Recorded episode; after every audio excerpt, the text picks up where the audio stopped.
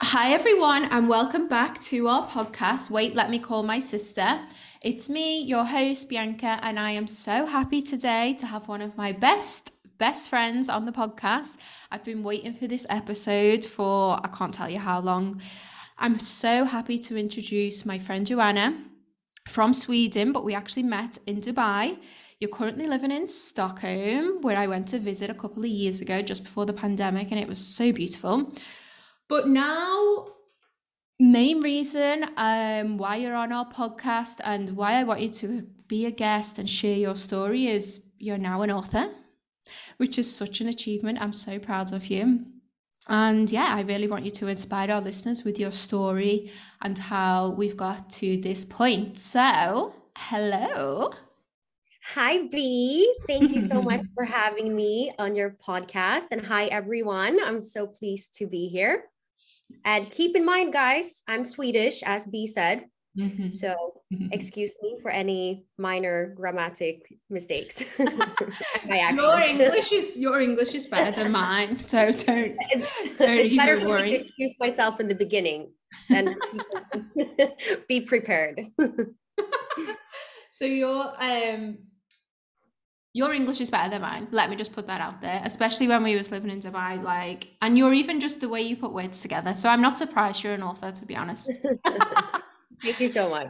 Finally, finally, I Finally. to write so much because people have been telling me my entire life that I talk so much and I don't leave out any details. No. And the amount of long text messages I've written Mhm. throughout Yeah. the day and years. I mean, you all be you you are included. I'm sure you've asked me to phrase your text messages back in the days to someone.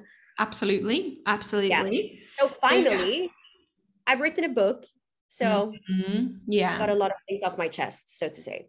I love it. And it's um it's the most inspiring story that I'm sure when you get your hands on it or when you listen to the audio version, you're all going to be so inspired.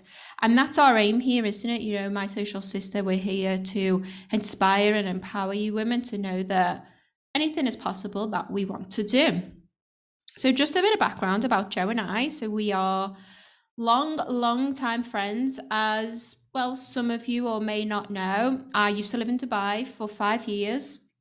Joe and I actually moved there around the same time, and our paths crossed when I had my fashion business, and she was one of my most loyal customers, buying all the dresses. And then Definitely. we just lived our best lives together. Yeah, if you want to put it that's the best way to describe it, isn't it? Like now when we look back, we're like, wow, yes. we had it so, so good. We had the best, best times, just living our life in our 20s. And now here we are. I'm now a podcast host. Yes, and, you, so. and you're an author? Like, what the what just happened? I know. I mean, should we call Dubai and see if anyone would believe us? I know, literally. I don't know if they will. But yeah, so from living our best lives to now being back in our home countries, we both left Dubai around the same time, I would say, as well. I moved home for my job at the time, and you moved home For love. your partner for love. Yeah, so tell us a bit about that. Yes, definitely. I mean, to start with, uh, I'm born and raised in Gothenburg, Sweden, and Bianca and I were around the same age. I'm Mhm. born 1991, so that I think makes me 31 years old. Can't really tell because of the Botox here, but uh, last time I checked my passport, the Mhm. year is still the same. So I'm 31 years old from Gothenburg. I moved to Dubai 2013 and uh, I was there for about five and a half years. And yes, luckily, our paths crossed over there. And we're so happy and grateful for that. yeah. And uh, let me just put it put it this way as well. Like, I mean, clearly we were living our best lives in Dubai, but in one way, I guess we're living even better lives now. if Mm. we look at how we are treating ourselves, how we are chasing our goals and Yeah. nailing them, rushing them. Absolutely. So I mean, things can always get better. Yes. Um, but with that said, I was in Dubai uh, from 2013 until 2019. By the, let's say, end of summer 2018, I met the love of my life. And we actually met in Gothenburg, even though he is German with uh, Serbian roots. And he was at the time living in Stockholm. So I'm not sure if you guys are following on this very international level, but um, with that said, we uh, we met in Gothenburg, and long story short, we did a bit of a long distance relationship. So we had um, a first meeting.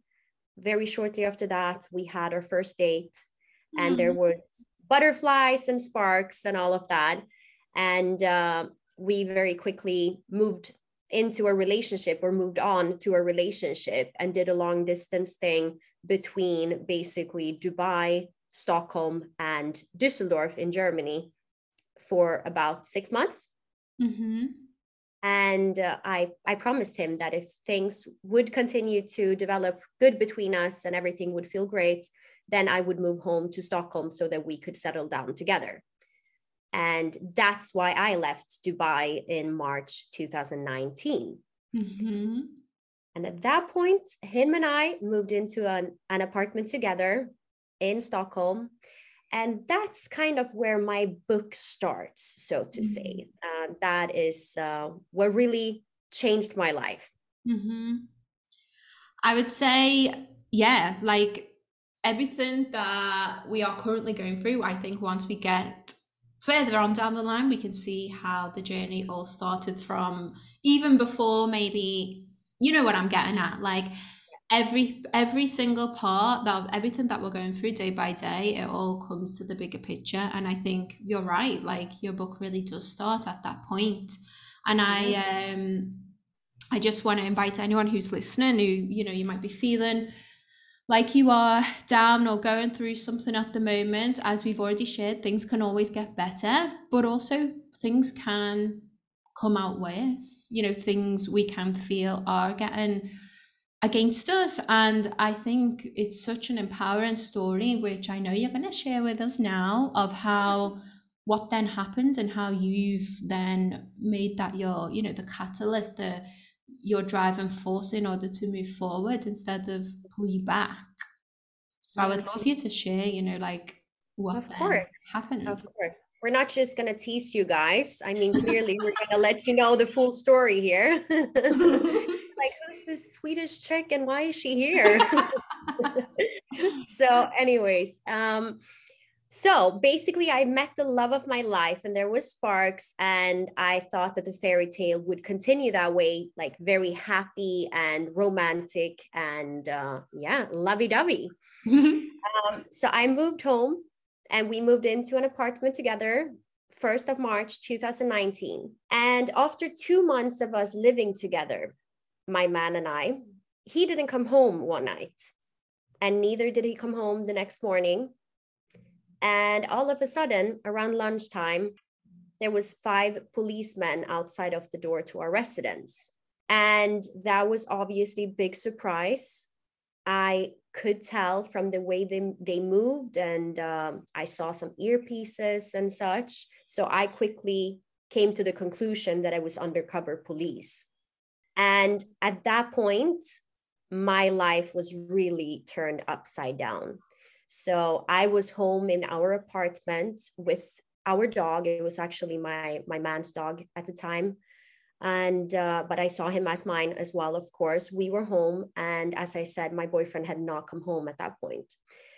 I opened the door for these five policemen, who then quite shortly after that told me that my man had been arrested in another city about i think four hours from stockholm for narcotics so he had been arrested with drug possession. For that reason, they came with a warrant to search our house. Mm-hmm. And I obviously had to be cooperative and allow them into my house and allow them to search every corner and every drawer of our apartment. So that was um, when my life really changed. Mhm. And um, this is also basically, sorry, basically the beginning of my book, which we will talk more about. So at that point, my life changed forever, so to say. Uh, the police came in, they uh, searched our home. They didn't find anything inside the apartment, Mhm. but they did find some more narcotics in our basement storage, which I did not have a key to. And due to that reason, I was arrested. And anyone who knows me can tell you that that is pretty much the last thing they could imagine happening to me. No, you are the, literally the most Yeah. law-abiding citizen. Like even when we was in Dubai and we would be at parties and you know obviously have some drinks. Like you do Yeah. not have shots, you do not have spirits even really. Yeah, you. I I cannot even yeah imagine the, what was running through your head and how you felt. I mean, I mean, I have partied a lot during my my years, and I've had a lot of alcohol, champagne, vodka, soda. I mean, we've partied, yeah. but regardless of in what city, what country I've been in, I've actually never ever tried any drugs. Believe it or not, it doesn't matter if it's been in Vegas or Barcelona, Ibiza, Miami. Um, I've never tried any drugs, and all of a sudden, I find myself accused of a serious drug crime. Mm. And uh, in that scene where the police tell me this, or when they told me this, um, I apparently got arrested and taken to the police station. And after that, um, I was kept in custody, innocently detained for several months. Wow. So uh, that is what I've written a book about as well. And uh, maybe you guys want to know the title of it as well, um, which is Locked Up Love in English. I love the title. And you know what? I know this story, and as I'm listening to you now, I'm still getting like teary eyed because I'm still so in shock that it happened. I mean, obviously, you was detained, you was held in custody for 99 days. And I think true. I didn't find out until you you just you I think you just come out and then me and Charlotte, our other friend from Dubai, we flew to Stockholm to see you and be there for you. And I think like even though I know this story, it's still so heart wrenching for me to listen to for Mhm. any for anyone. And yeah, I but you know one thing I will say, the one thing I was not surprised about is that you wrote a book while detained Yeah. while held in custody for 99 days like that is that is if like that was what I was not surprised by I was like no of course of course you did like I would be on the floor Yeah. crying like thinking of uh, every you know reason to to to be sad and and don't get me wrong I I know how you felt and it was obviously still sad and scary but like yes. to be able to write a book of your experience because you knew you was going to get out because obviously you was innocent Yeah. um but yeah i mean please for our listeners for our sisterhood and all the women that this story is going to ins- inspire Yeah. please tell us about them 99 days being held in custody Yes, of course. Yeah, so as I said, I mean, no one who knows me could imagine this ever happening to me, and neither could I. I had never, never ever imagined anything like this, and I could have never pictured what it would be like. Um, ironically, I always used to watch, and I still do, like I always watch these type of series about drugs and crime and prisons and law firms. I find these things very interesting because it's very real. yeah However, I was not expecting to need to suffer through the real deal myself. hmm But regardless of what has happened, um, I still see it as I'm one experience richer and I made the most of it. And that's kind of how I look at everything in life. We need to learn, we need to grow, we need to develop, and we cannot always choose what happens to us. We can just choose how we play our cards that we are given. And life isn't always easy. As you said before, some of you who are listening right now might think that life is shit right now. Everyone is going through bad times at different times and stages in their lives. And it might be a bad breakup. It might be, you know, your partner cheating on you. It might be that you are let go from your job or Mm. anything health issues it might be you know problems within the family there's so many things it might just be like that you're not happy with yourself but regardless of what you cannot always change the outer circumstances but you can change your mindset and you can decide what you do with your life and how you choose to live it and I think that's such a great thing with what you're doing now as well, B, that you're really empowering other women Mm. and you're building this sisterhood. You've already done it clearly, but I'm I, I mean it's growing each and every day, month. And I think that's so cool because we have clearly lived life together in Dubai where there's tons of beautiful girls and women. And I think we are the kind of people who I mean, we wear our crowns and we also see other queens. We also Yeah. lift other women up. And that's so important, especially during these days. yeah, I mean, there's, yeah, I mean, there's room for all of us to success, to succeed. I mean, we can all make it and we can do it even better if we see each other and applaud each other, you know? yeah, like it's inspirational for each other, you know, to, to see another woman's success, it should be inspiring. Like if it triggers you, then it's like something within you, not that Definitely. woman triggering you. And I think, um, yeah, like everything you just said then, I couldn't put it into better words. It's that's the true meaning of sisterhood, you know, women coming Yeah. together, building each other up, being there for each other as support and and I um yeah, I everything you said is is just so on point of inspiring and empowering each other is is is really what's going to get us further in life too. Yeah, I agree. And I mean, now when I've said such wise words, then maybe your listeners will actually have a little bit, of respect for me, even though I've been in this shitty situation. Oh, they will. I mean, of course, who is not going to have respect for you, especially after they read your book, hear your story? Hope And so, yeah. So tell But us yeah. about the book and the story and, you know, being in custody. Yeah. So clearly, being in custody was the worst thing that ever happened to me. So I was taken from my reality and put into a custody cell, police custody cell at first. In Sweden, they are allowed to keep you in police custody for three days or 72 hours. Um, and once those 72 hours have passed, then they either have to let you free or take you to court for an official detention hearing. Um, and then that's what happened with me. So I was in police custody for three days, basically crying my heart out and just waiting for the hours to pass and doing my best to get through it. I was crying, I was trying to exercise. Um, I don't know how many squats I did, um, but I just tried to make the minutes pass. Um, I did read a lot of books, and that was basically it. You're just stuck in a room with your thoughts and your emotions, and there's no way out. Mm. Obviously, I was hoping to, to get out after those 72 uh, hours, but unfortunately, the prosecutor decided to detain me.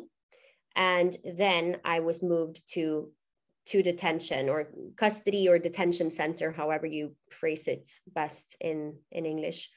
Um, and then I was taken there, and um, it was it was a shock to find myself in this surreal situation with no way out. It's it's uh, indescribable, I would say, Mm. to put words on how you feel in that moment when your life is taken away from you, your control is taken away from you.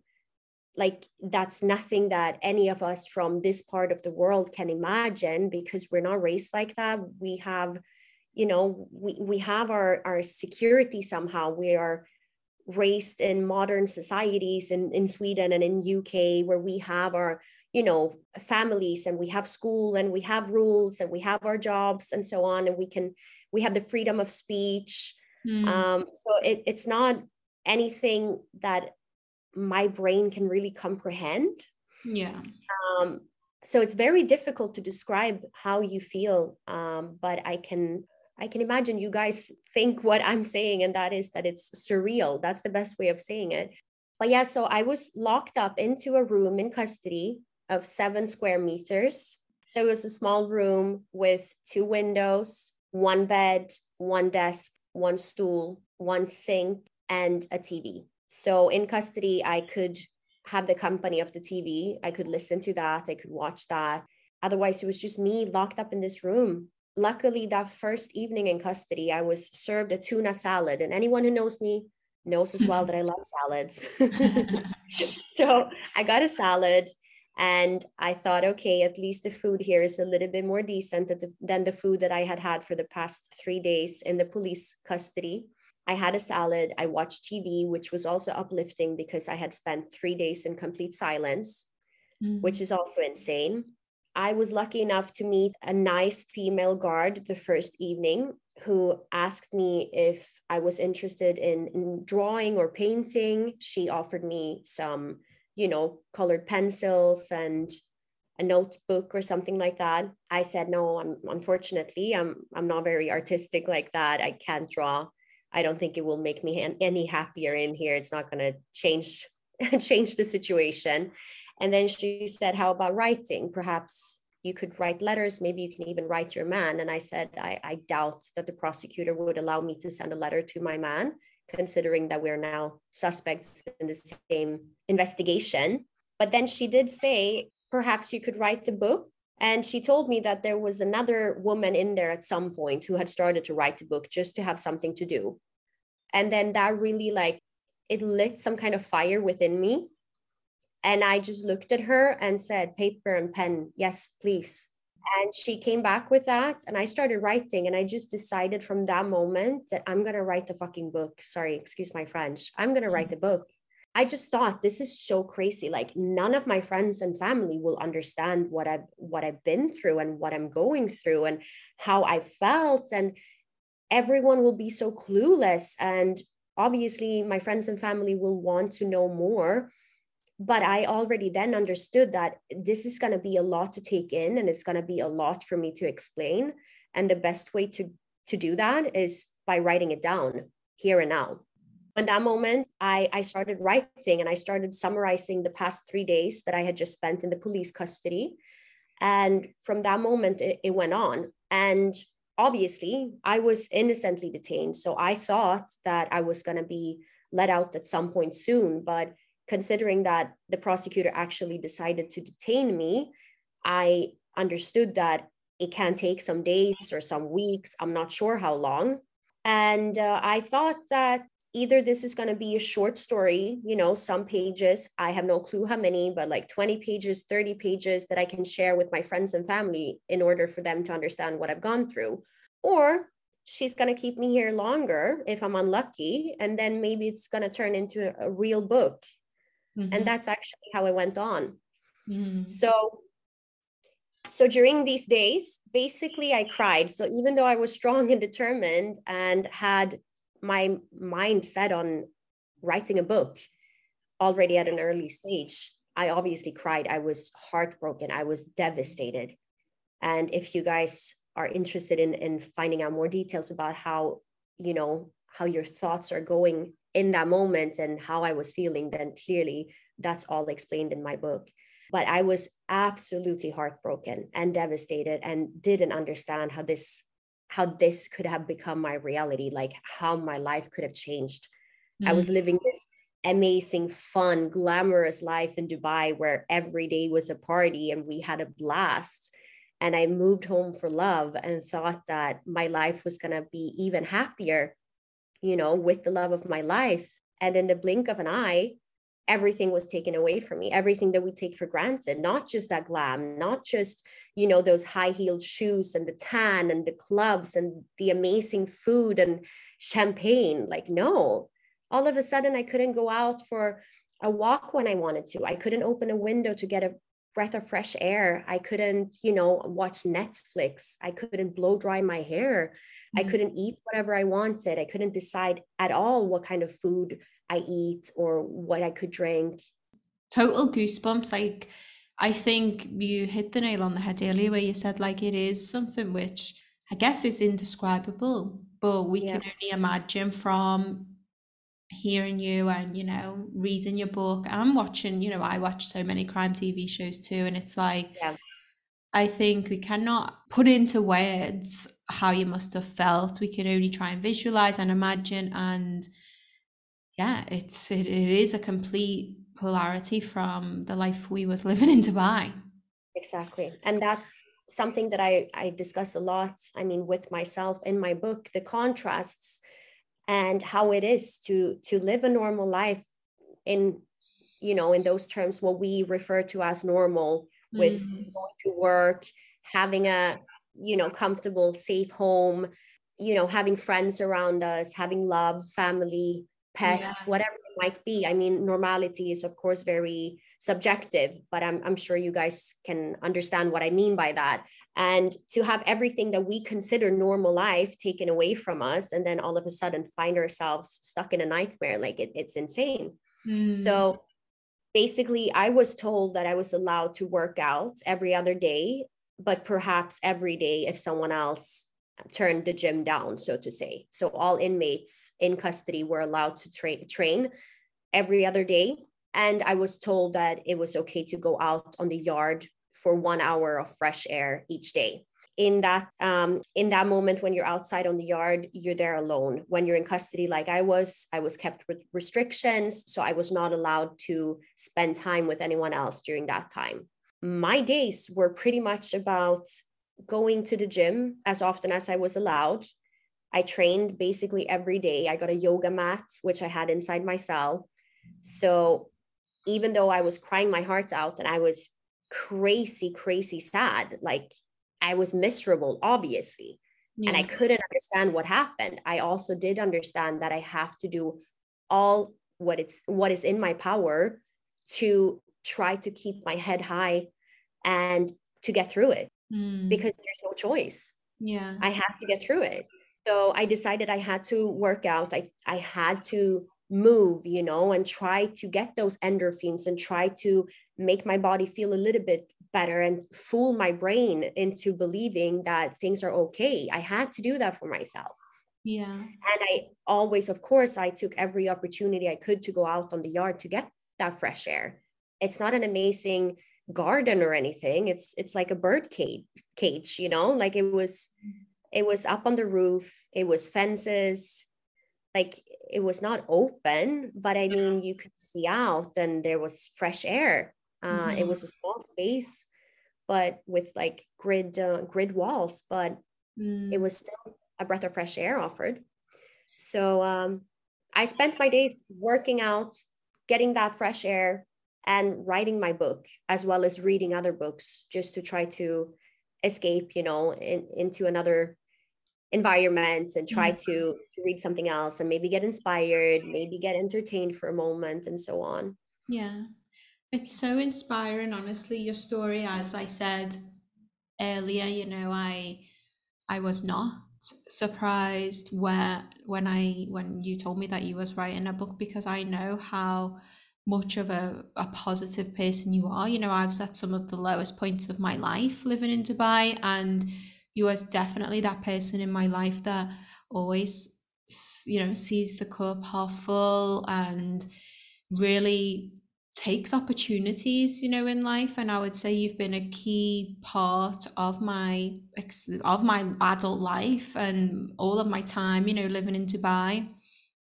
and yeah it's just it's so heart-wrenching to hear but now i know that you're out and you're safe and you know Yeah. you're, you're you're just a flight away and now we're celebrating your book it's still so hard to hear but so l- let's fast forward then to I the, the last 90 days say and like what was really like going through your mind then and like you know anyone who's listening to this who's in a a situation or as you said before lost your job or you know financial difficulty or in a bad relationship or anything at all. And i'm sure you can feel inspired from what joanna just shared about getting out in nature having fresh air reading like moving your body to release them endorphins and make yourself feel better.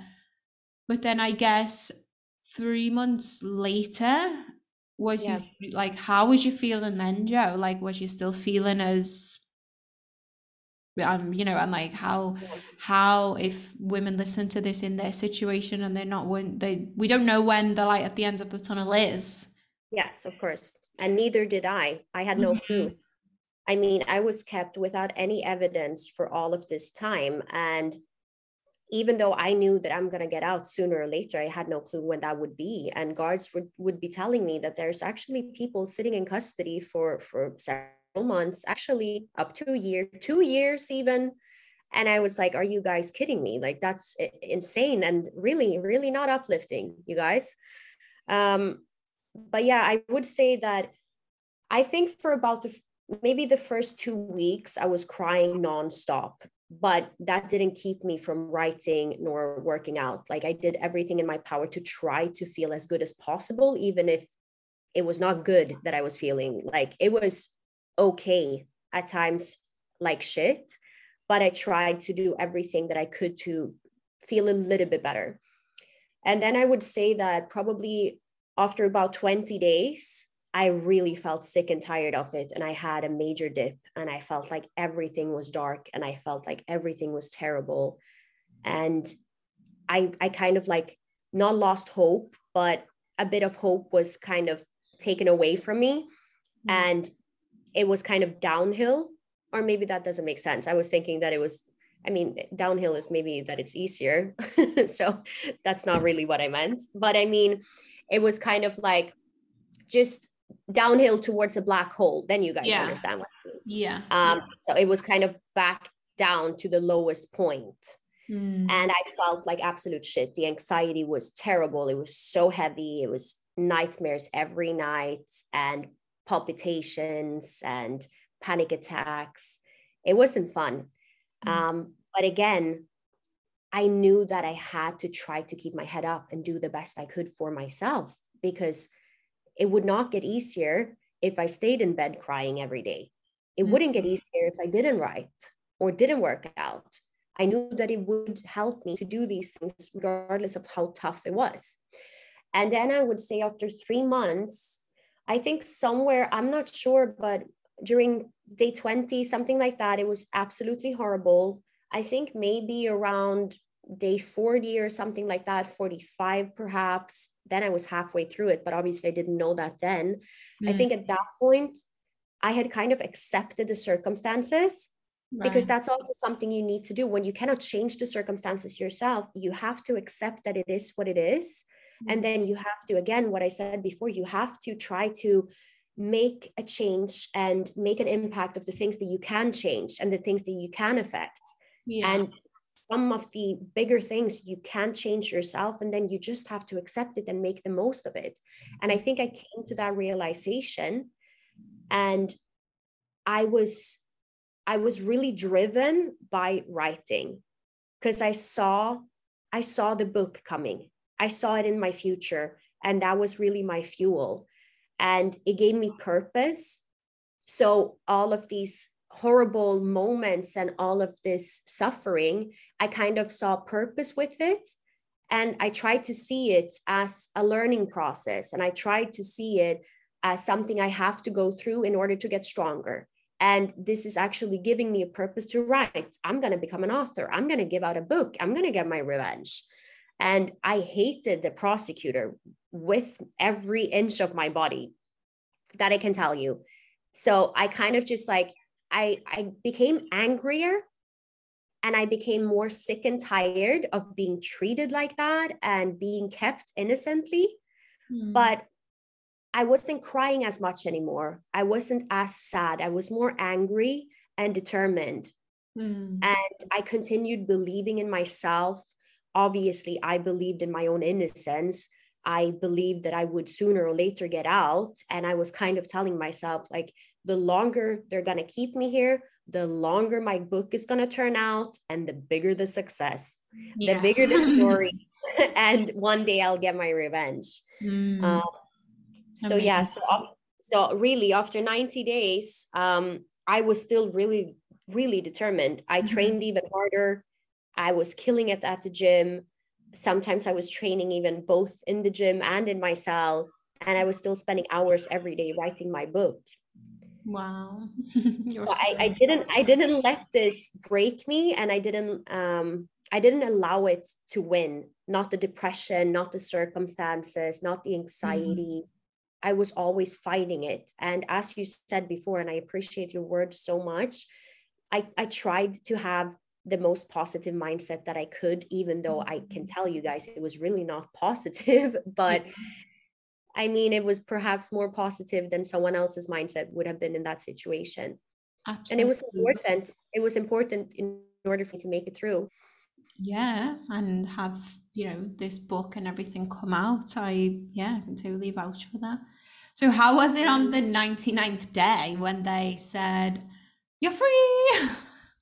It was pretty much what they said. Yeah. I mean, on that 99th day, um, it- it kind of came as a surprise. I mean, in one way, I had been waiting for that decision and that message to come to me for so long, like really for days and then weeks and then months.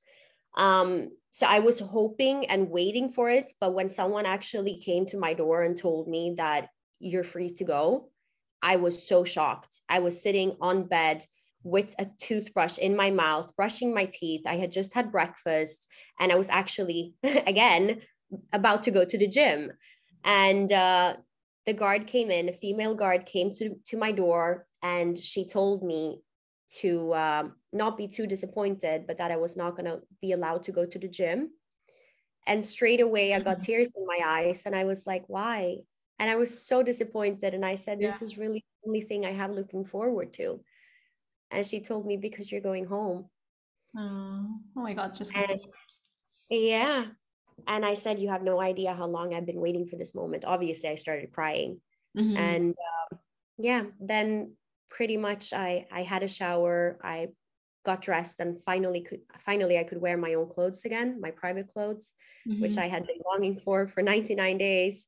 Wow, And, I, uh, why, what did what did you wear in jail? Just like side note, bit off off Yeah. topic, but woman to woman. I mean, sweat. It was like sweats, but it was the the clothes from the custody. So it was like like army green sweatpants, uh, a college sweater, a t-shirt, slippers, and then you would get like sneakers when going to the gym or outside on the yard. You can wear could wear that too. oh my God. And it was really oversized and not in a fashionable way. It was really like too big for me. I was swimming in those clothing. yeah, you're so, so, tiny and petite. Are you so Yeah. particular about your fashion and things matching? Like, yeah. I've known you for years and years, so yeah, I actually hadn't even thought to ask you that question. Like, what was you wearing? And then I mean, it's not a valid thing at that time as well. No, but of course, everyone is curious about those kind of things. Like, what did you mm. eat? Like, what were you wearing? How was the gym? Like, people are curious about those Yeah, things. they are. And I mean, I can tell you, as you said, like, I've always wanted everything to match, and like, yeah, I'm very like keen on those kind of things too. And you know, to walk around 99 days in like granny panties, no offense to anyone, but like, imagine you walking around in like underwear that's not even yours yeah. it's Wow. just like it's not you know it's not really like you don't feel like yourself Mm, it's crazy yeah. um but There's yeah so many so- parts to it, isn't there, that can really like that could be like the straw that broke the camel's back. You know, it's so many components Yeah. to it. There's so many different levels and different like yeah, that could be like oh my god, this I just feel totally not like myself, you know, like this Exactly. in these clothes and like in Yep. these in this gym and eating this food because I know for anyone who's listening, like Joe is also so particular, like with their food. Like you eat so healthy. I mean, like going to Yeah, Sweden try. when I came to visit you, I saw that that's Swedes in general. Like the lifestyle is just so clean and healthy, and yeah. So I cannot imagine this experience for any, like, not for anyone else. I mean, I can't imagine it for anyone else, but like the fact that it happened to you and I know how particular you are about everything is just like it blew my mind. Hence why I flew to Sweden as soon as I could to Yeah, see you and were really, like, you. you were Mm, one of the first people that I saw. And I mean, you were definitely like the first person, uh, you and Chichi, Charlotte, mhm. you were the first people I saw from abroad. Clearly, I had Mm. seen a few people in Sweden, but it was so sweet of you Mm. guys to come and show your support and just be here for me and have an amazing weekend together where we could laugh and feel good Yeah. be happy. And you know, that allowed had- me to yeah. myself. And had COVID not happened, I mean, I'm sure we would have seen each other so much more. Like that was A hundred that's the last time I saw you now.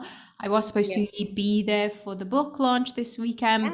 but with work and our other friend Amanda's passport being delayed, we're going to do it another time. But we'll all be reunited, our Dubai girlfriend group soon. Definitely. So I would say now, like how I would, what I would love you to share more is, you know, like the book and the process of how, like, it, it's. I see you and hear all the time of like now you're doing editing number one thousand and ten, like like the amount of editing and the audiobook recording and you are- you was I remember when you were sending your book to the different publishers and it's just been a real ride, a real journey. And we're now at this point where okay, this podcast will be out on Wednesday the 8th of June 2022.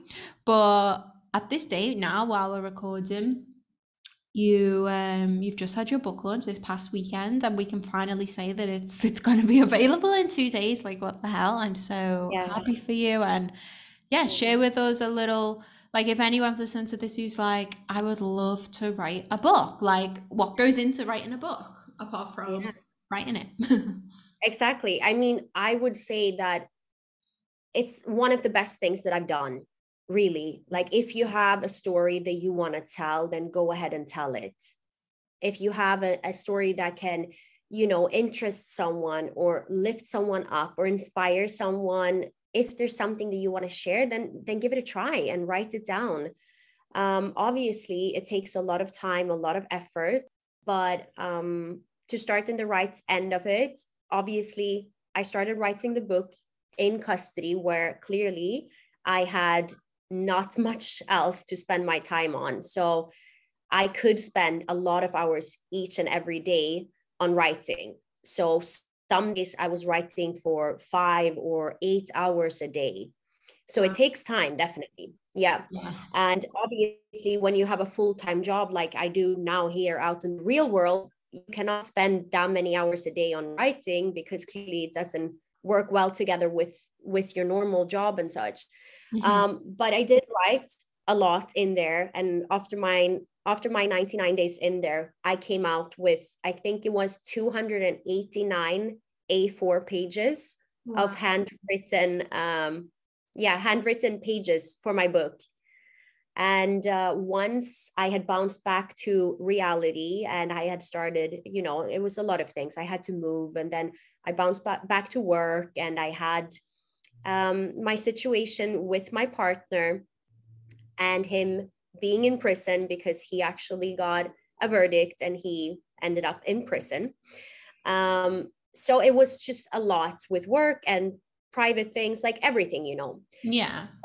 After writing uh, all of those handwritten pages i sat down and i wrote everything down digitally from my laptop after that i continued writing about my time out so that i could summarize and tell everyone about what happened afterwards Mhm. and once I had done that and I had my full story digitally, like in my computer, then I had to go through it because you have to go through the grammar, you have to go through the, the language, the spelling, like all of that.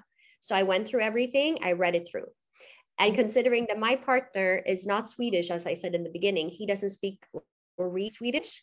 And therefore, I felt the need to translate my whole book to English. So I did also translate the entire thing uh, in order for him to read and approve so that I would share my story with the whole world without his approval.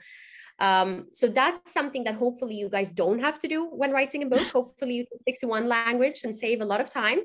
Mhm. But that was my situation. And once that was all approved, then I started sending it out to a few publishers. And I had written online, I'm sorry, I had read online that it's not that easy to be published.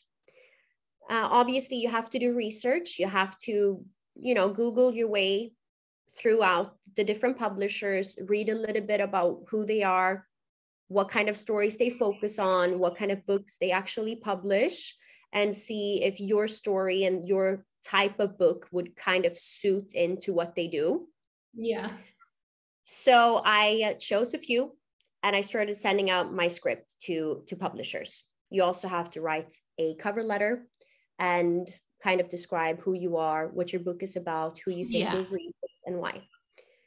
And uh, luckily, I was, um, you know, I was actually accepted, so to say, by one publisher, and that was last summer. So this whole thing happened summer 2019 and summer 2020 i was still sitting working on my book writing translating. And summer 2021 i luckily got in touch with the publishing firm that i now work with which is a swedish one not an international one a, a swedish one called mondial. And uh, they luckily loved my my story they loved my title and uh, we really clicked and it felt like me and my book we found home. Oh, I So, love uh, yeah thank you. So Mhm. that felt great. I just everything from that moment everything happened really fast. I came in for a meeting i really vibed with the publisher and everything felt like it was meant to be. And i really felt like this is the moment i've been waiting for. This is what i have dreamed of. This is what i have pictured and imagined and now the moment has come. Mhm. and after that uh, a moment sorry some months later um, my editing process started so i was basically i don't know if you say that i was assigned um, an editor yeah. from the publishing firm. Yeah so we started working on the book together. She uh, suggested a few things here and there. Um, we discussed like what to um, erase from from the script because clearly i had a lot of things to say. And once i had written everything in the computer my whole story both from inside and uh, inside custody as well as the time after my whole story was 600 pages so it was a lot Mm. um, so then clearly we could not give out a book like that. And I also understood that it was a lot of things that could be erased because there was a lot of repeatings. I was obviously not um, very entertained in there. A lot of days were just very boring and lame and nothing happened. But basically, at that point, we decided to, you know, erase some things here and there and then um, put more focus on the more thrilling things and more interesting things, such Yeah. as perhaps the uh, police questionings and what happens in court and these type of things and Mhm. certain scenarios with me you know contemplating my relationship and Yeah. things me and him and stuff like that Yeah. so it's it was a long editing process that i can tell Yeah. you so, as you said i've gone through my script back and forth so many times Mhm. i have gone through it my editor went through it me again her me her me like that Mhm. Even Alex I- went through your British Yes. translation. So So everyone even- listening, the younger social sister Shout Alex. Shout out to Alex. Yeah, Yeah. So I mean, obviously, Alex went through my English script once the Swedish script was done. So as soon as I was done with the editing process of the Swedish script, then I had to go through the English script and work my way through it as good as I could. And then, yeah, thank God, B's sister Alex uh, could uh, check my grammar and uh, proofread it as well. So that's what she has been doing. Amazing. So it's out in two days. Like for anyone who's listened to this who is like, I need to know the ins and outs of this story. I want to know like like you just shared, like your relationship. I think that's what a lot of women will want to know too. You know, like how's your relationship definitely. now? And it's definitely all in your book. And yeah, where can our listeners find it? So basically, today it's the 6th of June. And then in Sweden, the book will actually be launched tomorrow on the 7th. So when you Mm. guys are hearing this on the 8th, it's actually already out in Okay. Sweden. Right. Yes. However, the English version is a few days delayed. So hopefully, when you guys hear this on Wednesday, um, it's probably going to be out in about two days.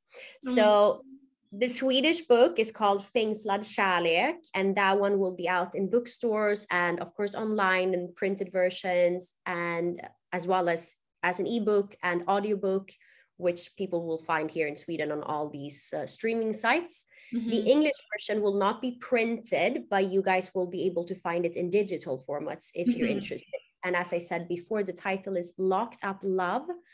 And that one, I will share the details with you at a later point when I have it. Clearly, it will be available online.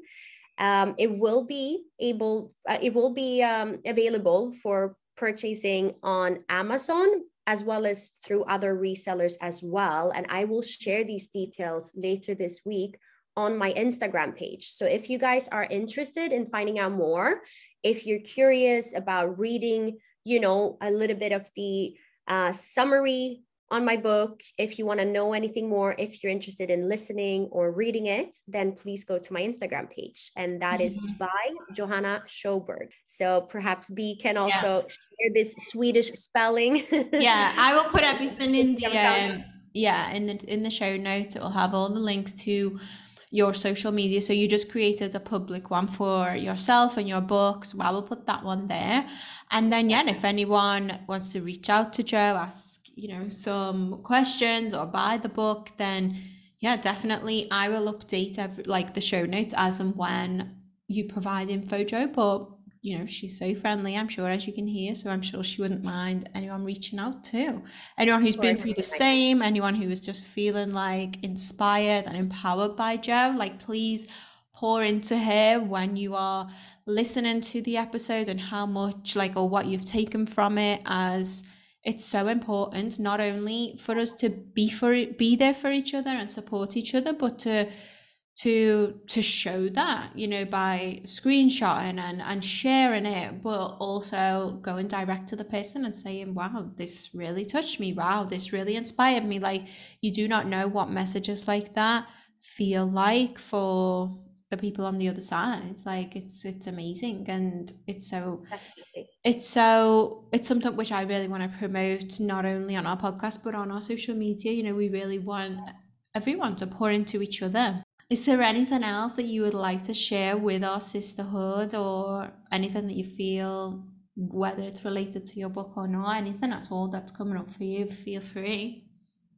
Yeah, I think, I mean, as you've heard, you guys, I should probably have a podcast of my own considering how much yeah. I talk. But I hope I haven't bored you guys, and I hope that you will find this subject interesting. And obviously, I hope that some of you are interested in, in reading my book and hearing the whole story. And if so, then I obviously hope that you'll like it or love it even. And as B said, feel free to drop me a message, slide into my DM, and tell me if I have in any way inspired you or if you can relate, if this is a subject that is close to your heart. I would be happy to to hear about that as well. As B said, like it's all about having each other's backs and inspiring each other, rooting for each other. And that's all of what the social sisters are about as well. And I'm so mm-hmm. thankful for getting this opportunity to speak with you, B, over you know this recording and have the opportunity to both, of course, share, spread the word about my book, but also inspire others and yeah. to tell you guys that, as I said before, like life can be challenging, um, but we all have to make the most of it and try as much as we can to keep a positive mindset. And sometimes we cannot do that alone. And then it's obviously great that the social sisters are here and that perhaps you can connect with other women that you can you know relate to or perhaps they can comfort you or give you an input or whatever it might be that you need just support just someone who listens or someone who can give an advice and I think what you guys are doing now and what you're doing, B, is absolutely beautiful. And. I'm so blessed and so happy to have you as a close friend. And thank you so mm-hmm. much for having me here. Oh, thank you. The honor is mine. I have been waiting for so long for this podcast episode and I can't wait to listen to it back. I very rarely listen to, you know, many of them back, but this one I will be for sure.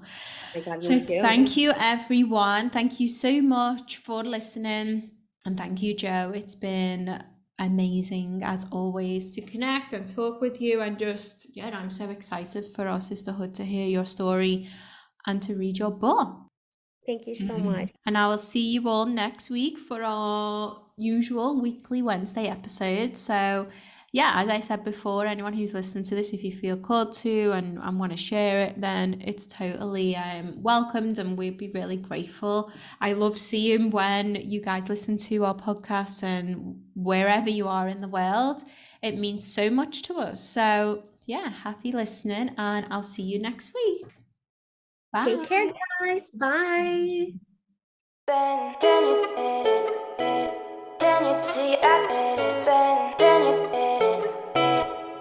See, I remember, then you did it, then you see.